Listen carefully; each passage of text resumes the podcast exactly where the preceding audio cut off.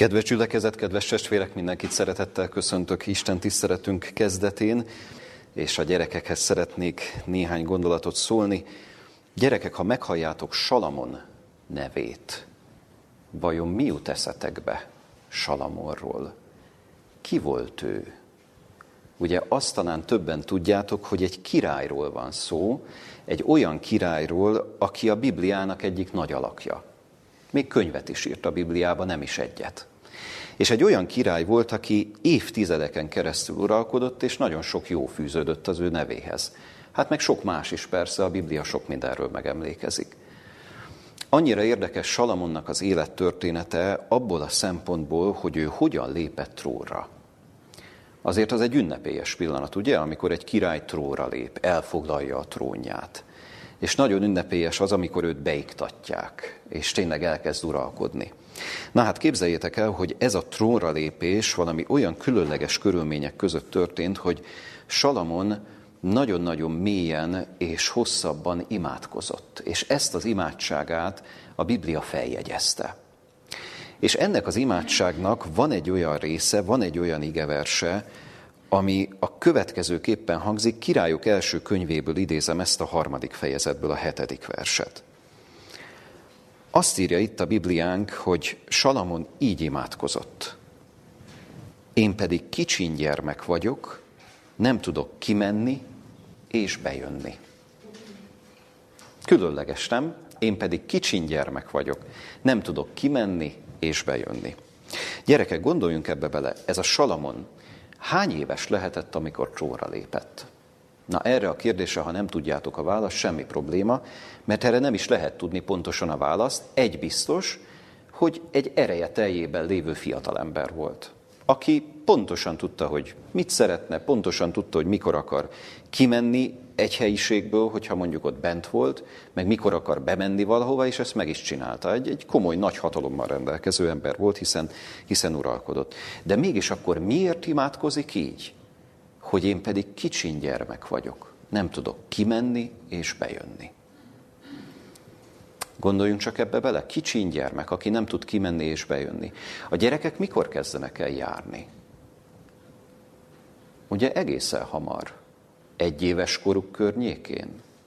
A mi kis Zsófink 14 hónapos, de már lassan tud járni. Hát még ha nem is olyan, hogy elszalad és teljes biztonsággal megy, de azért mégiscsak tud járni valamennyire. Néhány hónap eltelik, és úgy fog futni, hogy valaki mondta, hogy csak győzünk utána futni, mert nehéz elkapni a gyerekeket, hogyha nekiíramodnak.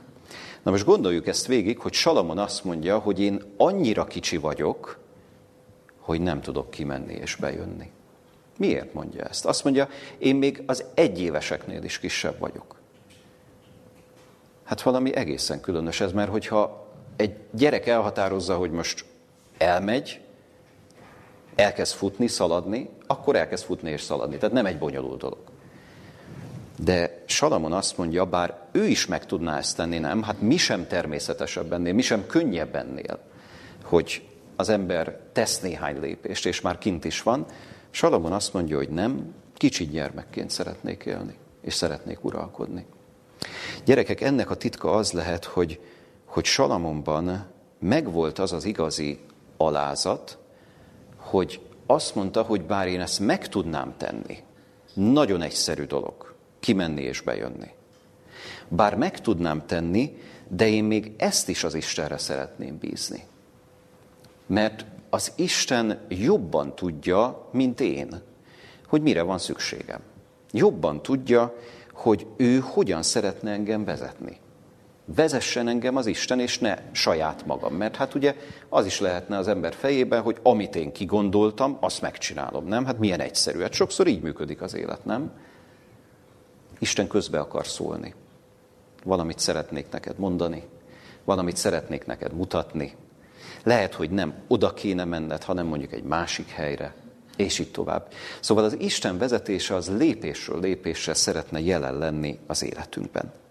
És gyerekek, ezt jegyezzétek meg, nagyon kérlellek benneteket, ezt jegyezzétek meg Salamonnak a néhány gondolatából, persze sok minden más is elhangzik még ebben az imádságban, hogy bár Salamon életerős fiatalember volt, tudott kimenni és bejönni, de mégis azt mondja, Uram, nem tudok. Kicsin gyermek vagyok. Olyan vagyok, mint a csecsemő előtted. Nem tudok kimenni és bejönni. Te vezess, te segíts, te rád van szükségem. Hát ez ennek a néhány gondolatnak a tanulsága, és nagyon köszönöm, hogy figyeltetek. Kedves gyülekezet, ige hirdetésünknek a következő a címe Reménység a földi történelem utolsó szakaszában. Miért is mondhatjuk azt, hogy a földi történelem utolsó szakaszában vagyunk? Miért mondhatjuk azt, hogy igen, ez már a végjáték, idézőjelbe téve, tehát, hogy nincs már sok hátra, és a világ olyan válság közepette van, amilyen válságot tulajdonképpen még soha nem élt meg, soha nem éltünk meg. Kedves gyülekezet, legelőször is én most nem az igével kezdeném, tehát nem bibliai kijelentésekkel kezdeném mindazt, amit, amit szeretnék elmondani, hanem, hanem olyasmire hivatkoznék, hogy egyáltalán a tudósok, szakértők mit mondanak erről a kérdésről, hol is tartunk a földi történelemben, és mi az, amit láthatunk, ami kézzel foghatóan körülöttünk van. Olyan jelenségként, amit egyszerűen nem lehet letagadni, vagy jelenségcsoportként. Legelőször is két új fogalomra szeretném fölhívni mindenkinek a figyelmét.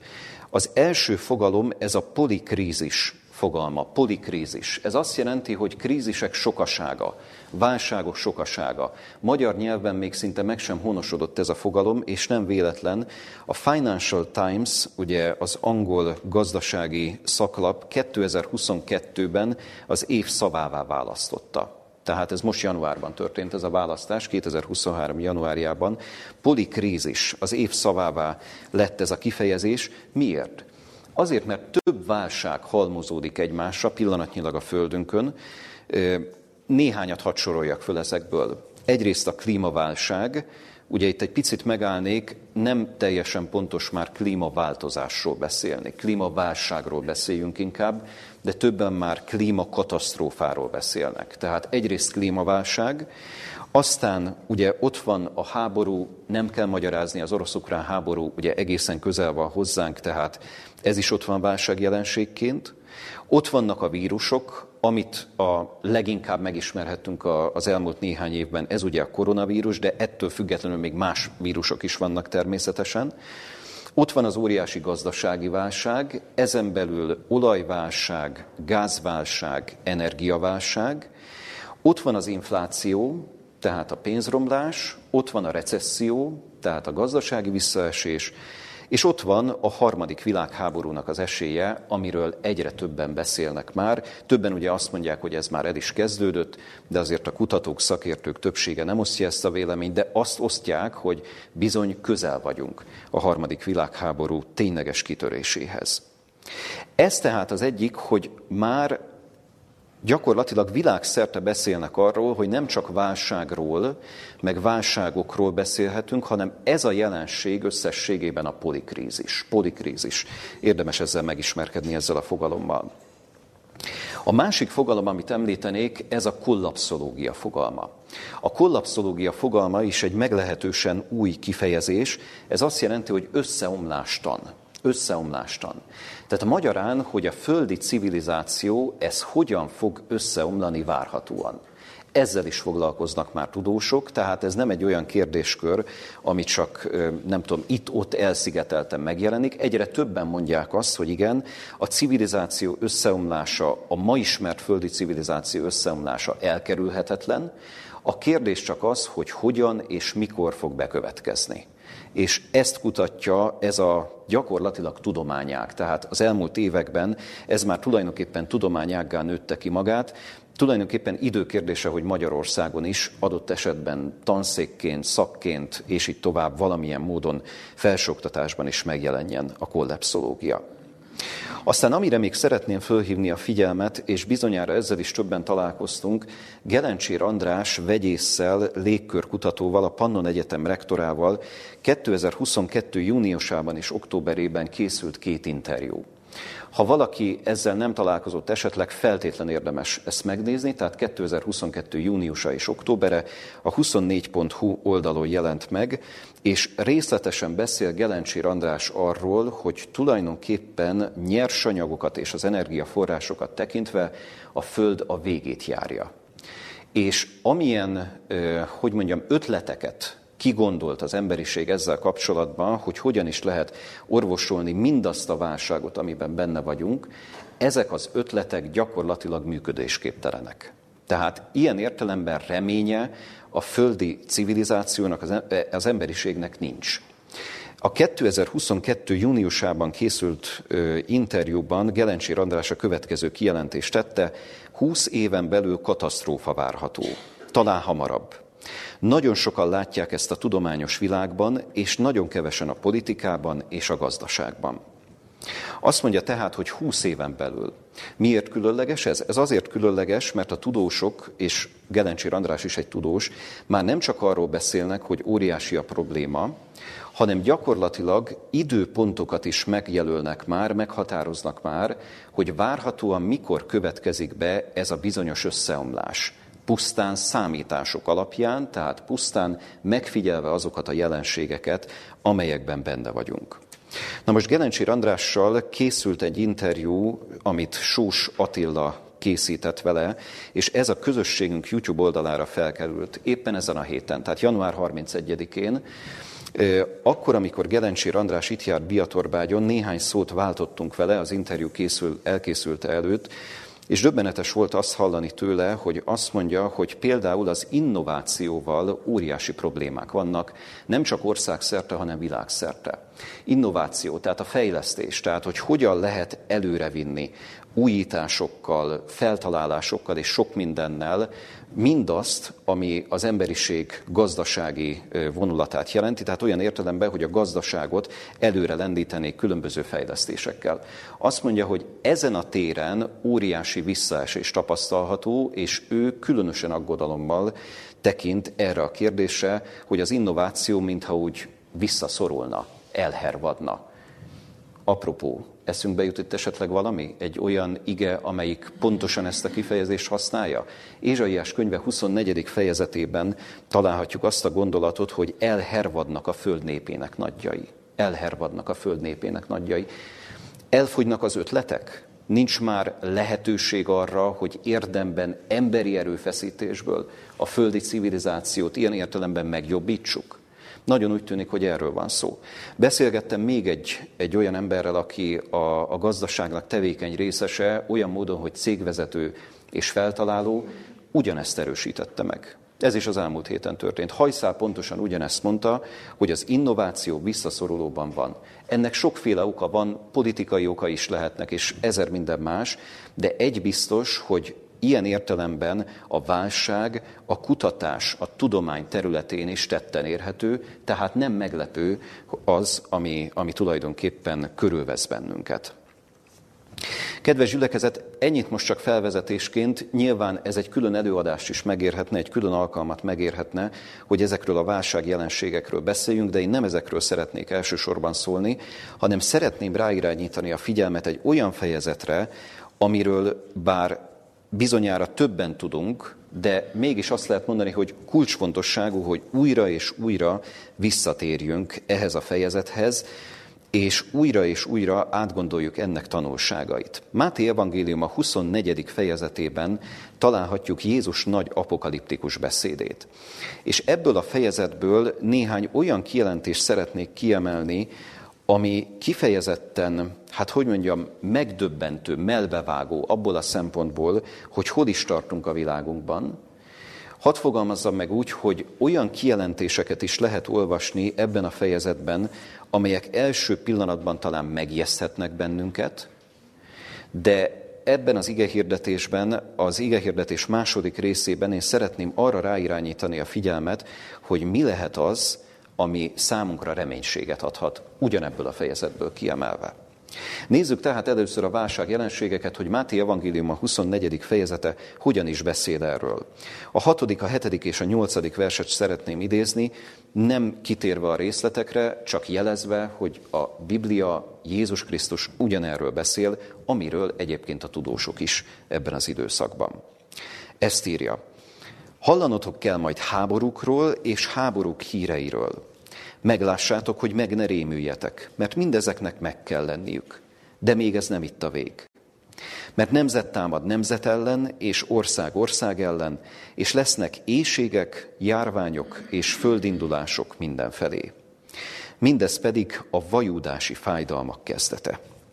Olvashatjuk pontosított fordításban, sok nyomorúságként ír erről Károli Gáspár, de a vajudási fájdalmak pontosabban adja vissza az eredeti görög kifejezést. Egyértelmű tehát, hogy ha az ember megnézi azt, hogy milyen állapotban is van a világunk, hogy tulajdonképpen itt vagyunk a vajudási fájdalmak időszakában. Hadd mondjam egészen konkrétan azt, hogy sokáig ezt nem mertük kimondani. Tehát azt mondtuk, hogy ez az időszak ez előttünk áll, ez, ennek az időszaknak a küszöbén vagyunk. Most az elmúlt két-három évben merjük azt kimondani, hogy igen, ez már a vajudási fájdalmak időszaka. Még egyszer, ha körülnézünk, ha a Bibliát egy pillanatra félretesszük, ha abszolút nem számolunk az igei kijelentésekkel, akkor is azt láthatjuk, hogy ami körülvesz bennünket, nem mi mondjuk, nem én mondom, tudósok mondják, szakemberek mondják, szakemberek sokassága mondja, hogy ez súlyos válság jelenségek sokasága, ami körülvesz bennünket, polikrízis, emlékezzünk erre a bizonyos fogalomra.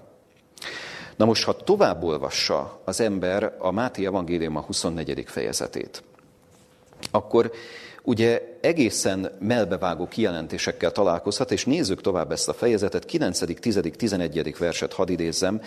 Azt írja itt a, a Bibliánk, hogy akkor nyomorúságra adnak majd benneteket, és megölnek titeket.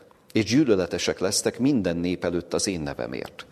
És akkor sokan megbotránkoznak, és elárulják egymást, és gyűlölik egymást. És sok hamis próféta támad, akik sokakat elhitetnek. Azt mondja tehát Jézus, hogy a válság jelenségek következő szintje az az, hogy Isten népét támadni fogják, de nem akármilyen lesz ez a támadás, mert ez a támadás egyrészt kívülről jön, ugye a kilencedik vers erről emlékezik meg, a tizedik vers pedig világossá teszi, hogy ez a támadás belülről is jön, Isten népe soraiból, mert azt mondja, hogy sokan megbotránkoznak, elárulják egymást, és gyűlölik egymást.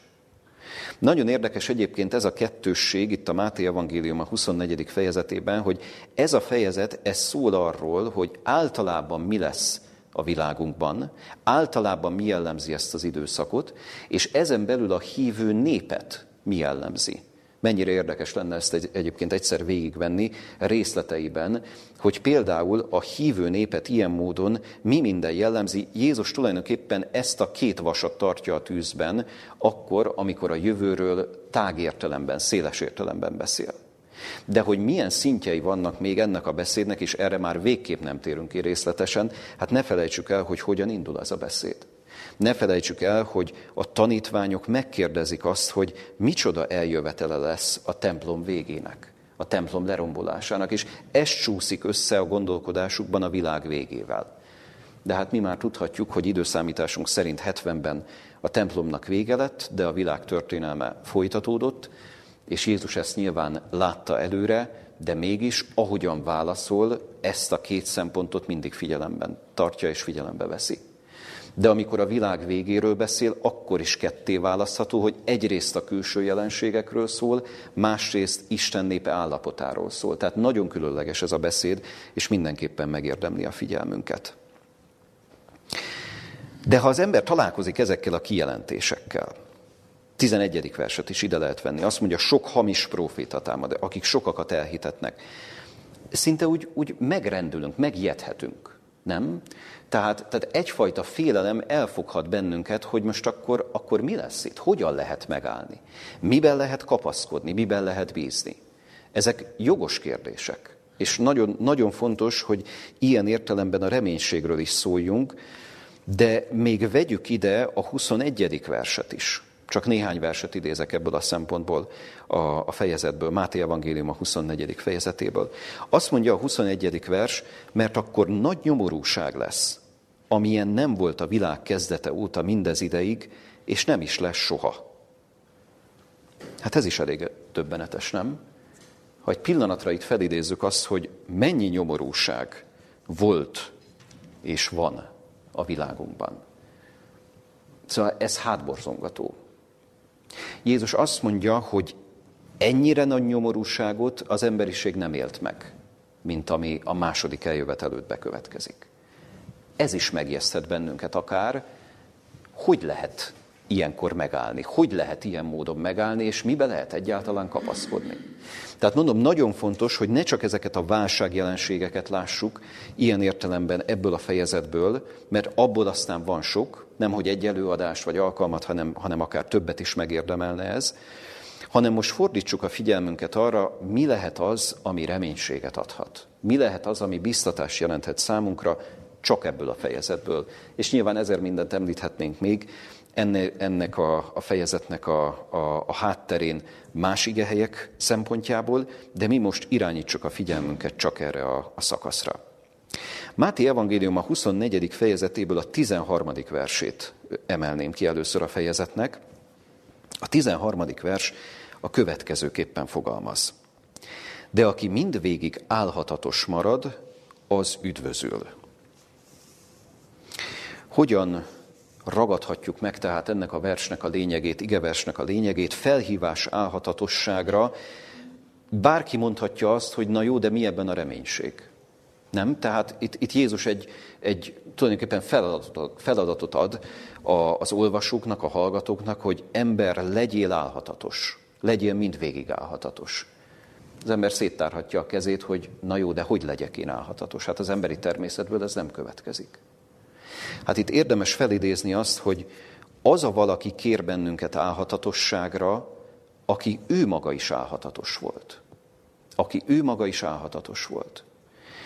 Aki folyamatosan végig kapaszkodott a mennyei atyába a földi élete során, és ezt a kapaszkodást, ezt már akkor sem engedte el, amikor az utolsó órákat végig küzdötte és végig harcolta, amikor már szinte nem volt kibe kapaszkodni, de mégis ez a kapcsolat az ő részéről, ez a, ez a segítségkérés az ő részéről folyamatosan megvolt.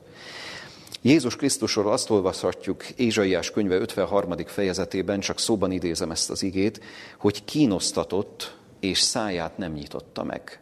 Kínosztatott és száját nem nyitotta meg. A legvégső szakaszában az életének, földi életének. A kereszthalál előtti legborzalmasabb időszakban. Krisztus akkor is álhatatos volt. Tehát Jézus Krisztus álhatatossága ez az, ami számunkra is példát adhat, számunkra is erőt adhat, és egyben a lelkünkre helyezheti, hogy ember legyél álhatatos, legyél mindvégig álhatatos. Na most ez, ennek azért van nagyon komoly súlya, mert talán ismerünk olyan embereket, akik, akik nem voltak álhatatosak. Akik bár mondjuk ismerték az Isten szavát, ismerték a Bibliát, komolyan vették az Isten szavát. Komolyan vették akár ezt a fejezetet is, Máté Evangélium a 24. fejezetét. De ma már nem veszik komolyan. Ma már nem foglalkoznak ezzel. Ennek ellenére, hogy vannak lehetnek ilyenek. Ennek ellenére Jézus Krisztusnak a felhívása áll. Ember, légy álhatatos, azért, mert példát mutattam. Azért, mert példát adtam. Tehát ez nagyon-nagyon fontos, hogy ezt az álhatatosságot az ember Krisztustól megtanulja. Minek a hátterén is érdemes megtanulni? Nézzünk egy következő verset ebből a fejezetből. A 24. fejezet 35. versét nézzük meg. A 35. versben ezt olvashatjuk, az ég és a föld elmúlnak, de az én beszédeim semmiképpen el nem múlnak. Tehát az ég és a föld elmúlnak. Miért különleges ez a beszéd? Miért olyan, olyan, olyan különleges abból a szempontból, hogy mit is mond el? Azért, mert a jövőre irányítja a figyelmünket, és világossá teszi, hogy a földi történelemnek lesz majd egy lezárulása, jönni fog Jézus Krisztus második eljövetele, és erre utal ez a bizonyos 35. vers, hogy az ég és a föld elmúlnak. Tehát amit ma égként és földként ismerünk, az egészen más lesz. Majd, akkor. De az én beszédeim, mondja Krisztus, semmiképpen el nem múlnak. Tehát ezért érdemes álhatatosnak lenni, visszakanyarodva a 13. vershez. Ezért érdemes az igéhez mindvégig ragaszkodni, és éppen ezért ennek a jelentőségét nem lehet eléggé kiemelni, hogy aki mind végig állhatatos marad az üdvözül, mert kevés az, hogyha az ige téged meg tudod ragadni, kevés az, hogyha ha azt mondod, hogy igen, én szeretném követni ezt a meggyőződést, amit a, a Bibliából ö, ö, megtaláltam, és szeretném követni Jézus Krisztust, soha ne legyünk annyira elbizakodottak, hogy, hogy azt mondjuk, hogy igen, én most már egy jó pályára, egy jó vágányra kerültem, akkor most már megy ez a vonat magától, és akkor bizonyára célba érek.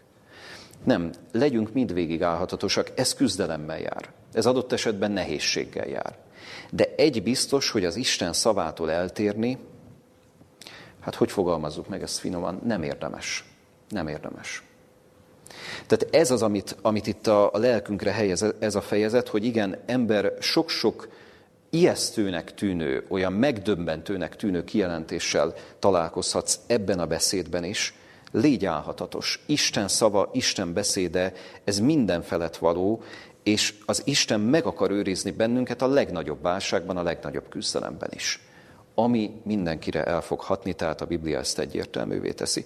Különben csak egyetlen gondolat, ugye ez a Máté Evangélium a 24. fejezete talán a legközérthetőbb és legrövidebb fejezet a földi történelem jövője szempontjából. Éppen ezért abszolút kulcsfontosságú.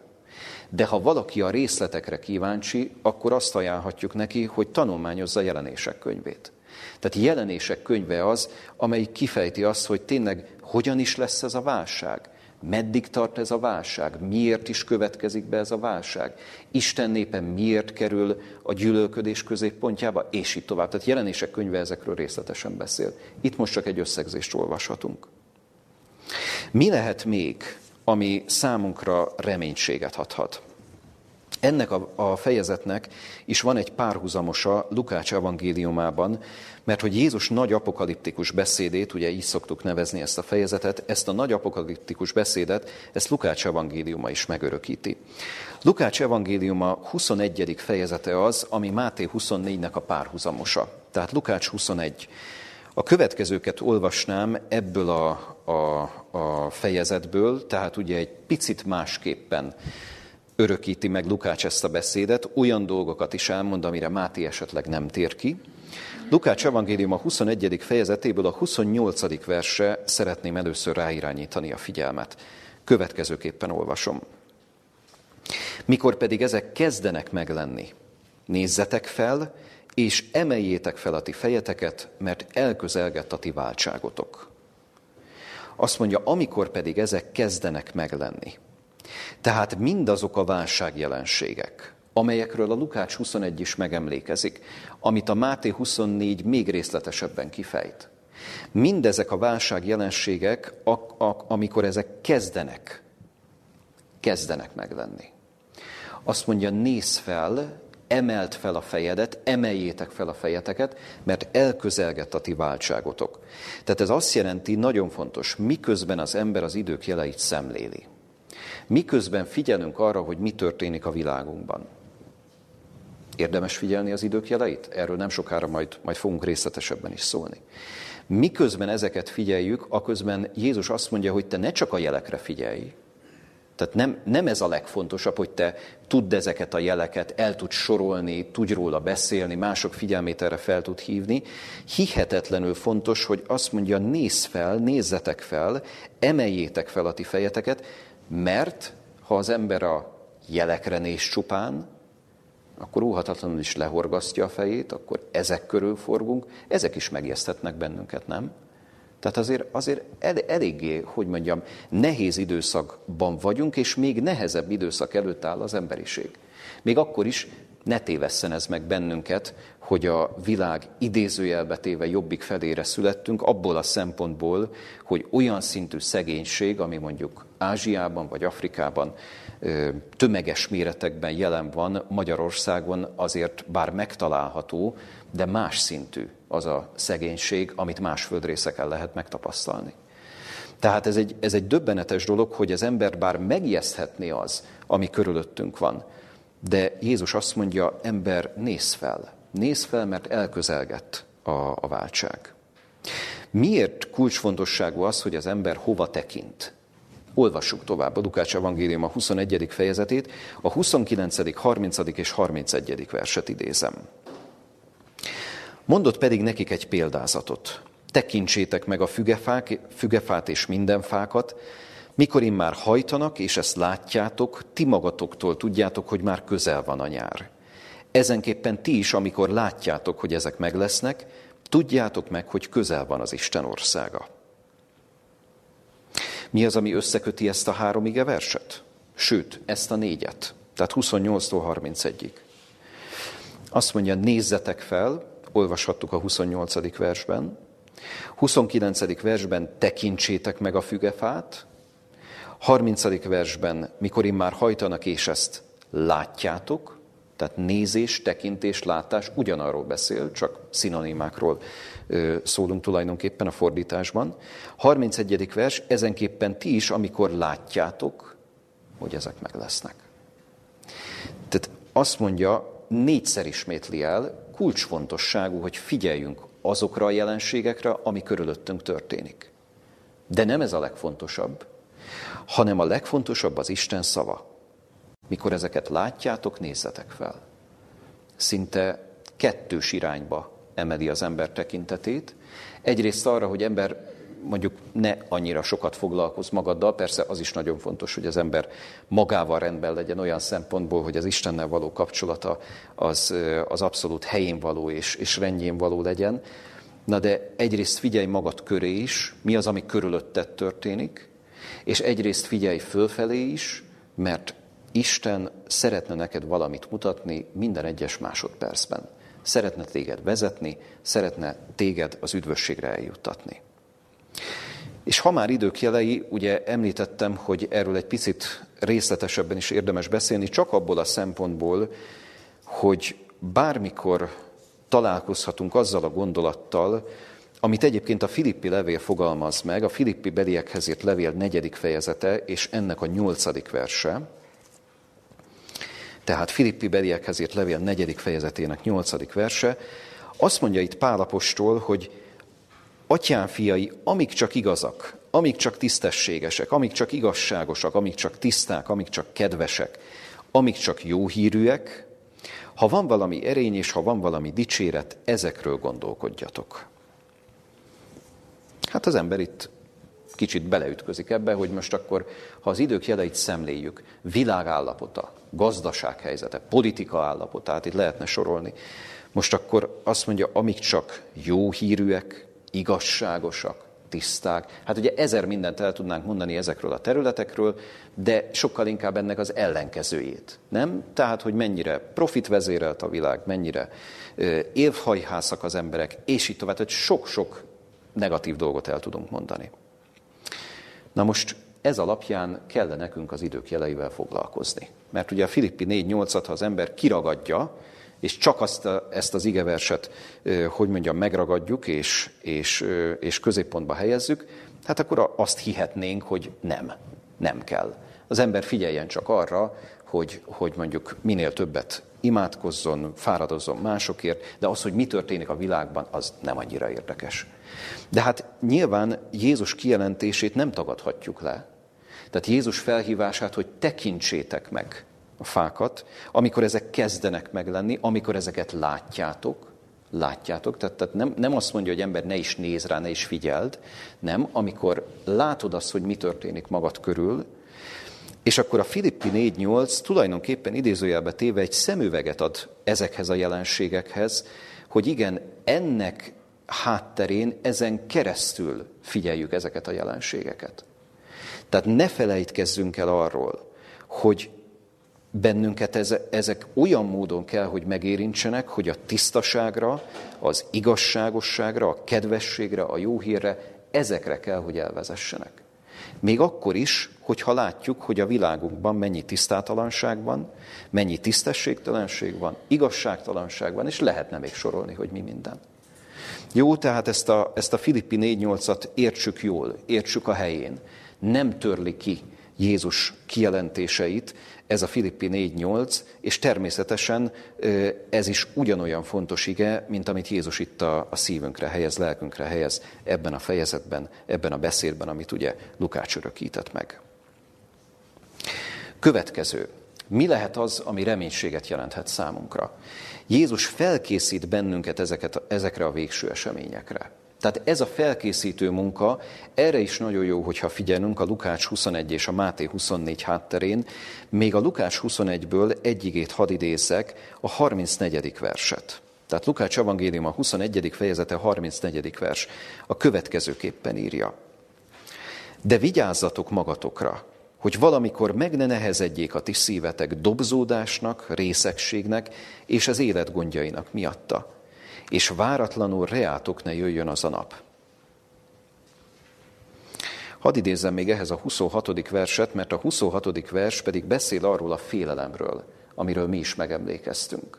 Tehát azt mondja, hogy amikor az emberek elhalnak a félelem miatt, és azok várása miatt, amik a föld kerekségére következnek, mert az egek erősségei megrendülnek. Mit mond tehát ez a két igevers? Azt mondja, hogy általánosságban jellemző lesz a félelem, egyrészt az emberekre. Na most ez a hívőket se feltétlenül hagyja érintetlenül. Tehát mondom, ez a félelem megszülethet a szívünkben. De azt mondja Jézus, hogy van még más is, amire érdemes figyelni, és a 34. vers erről szól, hogy a szíve az embernek meg ne nehezedjen dobzódás, részegség és az élet gondjai miatta.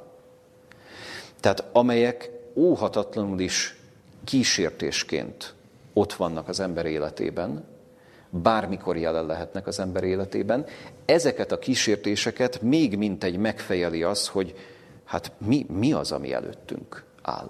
És, és ez is rettegéssel tölti el az ember. Jézus azt mondja, vigyázzatok magatokra, tehát ezzel készíti fel a követőket, követőit, vigyázzatok magatokra, meg ne nehezedjék a ti szívetek. Mert ezek úgy elnehezítik az embert, és, és elcsüggeszthetik az embert. Dobzódás, részegség, életgondjainak miatt annyi minden terhelheti az ember vállát, nem? Annyi minden terheli a vállunkat. Nyugodtan hadd fogalmazzunk jelentő módban. Hát mindannyiunknak megvan a maga terhe, nehézsége, senkinek nincs olyan könnyed és egyszerű élete. Nem? Tehát, tehát nem, nem ismerek ilyen embert, akinek könnyed és egyszerű élete lenne. Ezek a terhek ott vannak. De, de ne nehezedjen meg a szívünk. Hogyan tud nem megnehezedni a szívünk? Úgy, hogyha figyelünk a jó Istenre, és belévetjük a bizalmunkat, hogy ő tud segíteni ezeket a terheket hordozni. De egyben felkészít bennünket, hogy az utolsó szakasz az meg nagyon nehéz lesz. És erről beszél, erről a félelemről, de még egyszer mondom, a reménységet, a bátorítást, a biztatást is megadja. Máté evangéliumára kanyarodjunk most vissza a 24. fejezetre, és ott a 24. fejezet 42., 44. és 46. versét is nézzük meg. Mire hívja még föl a figyelmünket Jézus, mire vigyázzunk a végidején? 42. versben így olvashatjuk ezt. Vigyázzatok azért, vagy virrasszatok, az eredeti kifejezést így is fordíthatjuk, virrasszatok azért, mert nem tudjátok, mely órában jön el a ti uratok. 44. vers, azért legyetek készen ti is, mert amely órában nem gondoljátok, abban jön el az embernek fia. És 46. vers, boldog az a szolga, akit az ő ura, amikor hazajön, ilyen munkában talál. Azt mondja tehát Jézus, hogy virrasszanak az ő követői, vigyázzanak, mert nem tudják, hogy mely órában jön el Krisztus. Erre a második visszajövetelre, vagy második eljövetelre utal Jézus visszajövetelére az ige, és azért érdekes ez, mert ugye a Máté Evangélium a 24. fejezetének, a nagy apokaliptikus beszédnek a célközönségét, ha végig gondoljuk, hogy kik is hallgatták Jézust akkor ugye azt mondhatjuk, hogy ez nem egy hegyi beszéd, ami ezreknek szólt. Hát a hegyi beszédet ezrek, vagy inkább több mint tízezren hallgatták. Emberek sokasága a legszélesebb közönségnek szólt mindaz, amit Jézus a hegyi beszédben Máté evangéliuma 5., 6., 7. fejezetében elmondott. Ez a nagy apokaliptikus beszéd, ez teljesen más. Ott vannak Jézus és a tanítványok, senki más. Tehát a legszűkebb tanítványi kör, az a legszűkebb tanítványi kör, akiket a legtöbbre tanította, és nekik mondja azt, egészen, hogy mondjam, határozott kifejezéssel, nem tudjátok, mikor jön el a ti uratok. 44. versben újra megerősíti, picit másképp megfogalmazva, legyetek készen ti is, mert, mert amely órában nem gondoljátok, akkor jön el az embernek fia. Tehát magyarán jósolni, időpontokat meghatározni, biztosnak lenni abban, hogy már csak ennyi, vagy már csak annyi van vissza. Figyelmeztet bennünket Jézus, hogy ezt ne tegyük. Tehát ez az Isten hatalmában van, hogy a végső események igazán mikor pörögnek fel. Figyeljük az eseményeket. Tehát hihetetlenül fontos, hogy figyeljük az eseményeket, legyen egy képünk arról, hogy hol tartunk, legyen egy képünk arról, hogy mi fog bekövetkezni, de hogy hajszál pontosan milyen időtávolságban, vagy, vagy mikor fognak ezek bekövetkezni, szóval erről a Biblia nem, nem ad kinyilatkoztatást. Ad idői kinyilatkoztatást rengeteget, de érdekes módon ezek az idői kinyilatkoztatások, jövendőlések 1844-jel lezárultak, véget érnek. Tehát annyira különleges, hogy itt a végidején, mintha azt mondaná Isten, hogy különösen figyelj rám, különösen figyelj arra, hogy mi történik, különösen figyelj az eseményekre, és meg fog történni a második eljövetel, de hogy mikor, nem tudod. Nem tudod a legszűkebb tanítványi körnek mondja. Tehát ez, ez nem a világnak szól ez az üzenet elsősorban, hanem még akik a legszorosabban akarják követni Jézus Krisztust, akiknek a legfontosabb, hogy tényleg hallgassanak az ő üzenetére, hallgassanak az ő szavára. Figyelmezteti őket és alázatra inti, hogy ember, ne gondolj annyira sokat magadról, légy alázatos, ez a mennyei atya kezében van. Tehát ez hihetetlenül fontos. De közben felhívja a figyelmünket, virrasszatok. Virrasszatok. Mi ez a virrasztás? Nem tudunk belemerülni, de ott van a 25. fejezetben a tízszűz példázata, ami elmondja, hogy pontosan mi, miért is fontos ez a virrasztás, elmondja, hogy miért is fontos, hogy lámpásunkban olaj legyen. De erre nem térünk ki, csak utalok rá, hogy a 25. fejezet szorosan kapcsolódik a 24-hez. Tehát azt mondja, virrasszatok, mert nem tudjátok, mely órában jön el a ti uratok. Sőt, a 44. versben azt mondja, hogy amely órában nem gondoljátok, abban jön el az embernek fia. Tehát magyarán meglepetés lesz az, szinte, hogy mikor jön el, meg fogja lepni még a, a leginkább hívő embereket is. Hát ezzel még inkább nyomatékosítja Jézus azt, hogy igen, a, a felkészülés munkáját mi vegyük nagyon-nagyon komolyan. Igen, ez is nagyon fontos, ez is a reménység része, hogy Jézus felkészíti mindazokat, akik komolyan veszik ezt az üzenetet. Figyelnek az idők jeleire, és ügyelnek a jellemük tisztaságára. Ugye a felkészítésnek ez is nagyon egyértelműen része. Jellemünk tisztaságára való ügyelés, figyelni arra, hogy tényleg mindenkor készen állhassunk, hogy az Istennel ezt a bizonyos szoros szövetséget akkor is megtartsuk, amikor jön ez a bizonyos legnehezebb szakasz. Jó, tehát, tehát ez nagyon-nagyon lényeges, hogy a virrasztásban, a készenlétben ez is benne van, ez a gondolat is benne van. 46. vers, amit itt idéztünk is az előbb. Boldog az a szolga, akit az ő ura, amikor hazajön, ilyen munkában talál. A vigyázásnak igen, ez is része, figyelni arra, hogy a jellemem tiszta legyen, figyelni az idők jeleit, hogy hol tartunk, és munkálkodni másokért. Munkálkodni másokért. Mert nem csak én vagyok itt ezen a világon, nem csak engem szólított meg az Isten szava, vagy engem akart megszólítani az Isten szava, meg maga, maga a mindenható, hanem azt a másik embert is meg akarja szólítani. Adott esetben bizony rajtam keresztül, mert mondjuk én vagyok a megfelelő eszköz, a másik nem lenne már megfelelő eszköz.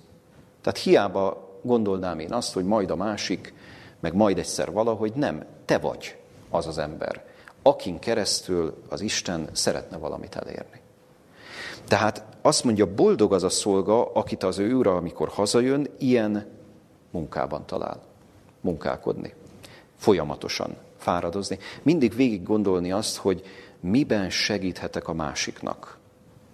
miben, miben segíthetek, akár csak kis dolgokkal is. Nem feltétlen kell nagy dolgokra gondolni. Adott esetben fizikai dologgal, vagy inkább lelki dologgal, imádsággal segíteni, beszélgetéssel segíteni. Ezerféleképpen lehet segíteni.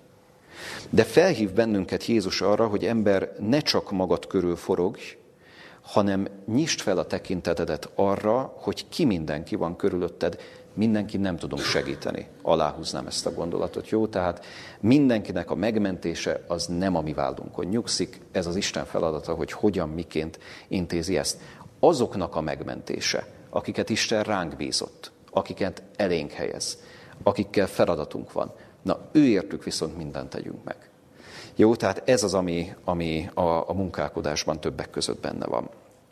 És nyilván nem olyan könnyű ez a munkálkodás, sajátos egyébként, hogy éppen így zárul ez a bizonyos fejezet, mert olyan dolgot mond el a munkálkodásról, amire azt lehet mondani, hogy hát, hogy mondjam, valami más zárszót is el tudnánk képzelni itt a fejezetnél. De, de valami egészen döbbenetes, ahova kifuttatja itt Jézus ezt a gondolatmenetet. Nézzük csak, mert azt mondja, hogy igen, van egy olyan szolga, akit az Isten munkában fog találni, amikor hazajön, Na de a 48. verstől meg a gonosz szolgáról beszél, azt mondja, hogy ha pedig a ma gonosz szolga így szólna az ő szívében, halogatja még az én uram a hazajövetelt, és az ő szolgatásait verni kezdené, a részegesekkel pedig enni és inni kezdene, megjön annak a szolgának az ura, amely napon nem várja, és amely órában nem gondolja, és ketté vágatja őt, és a képmutatók sorsára juttatja, ott lesz sírás és fogak vacogása ugye talán pontosabb így fordítani ezt a kifejezést, a görög eredetit, hogy nem fog csikorgatás, ez egyfajta dűre, mérgességre utal a fogcsikorgatás, ez fogvacogás lesz, ez félelem az, amire, amire utal az 51. vers. Szóval elég, elég drámai zárszó, de hát így zárul ez a beszéd, és ezért érdekes ez, hogy bizony nem lesz egyszerű a munkavégzése azoknak, akik, akik ragaszkodni szeretnének az Isten beszédéhez, mert ott van a gonosz szolga, aki azt mondja, hogy á, halogatja, halogatja még az én uram a hazajövetelt.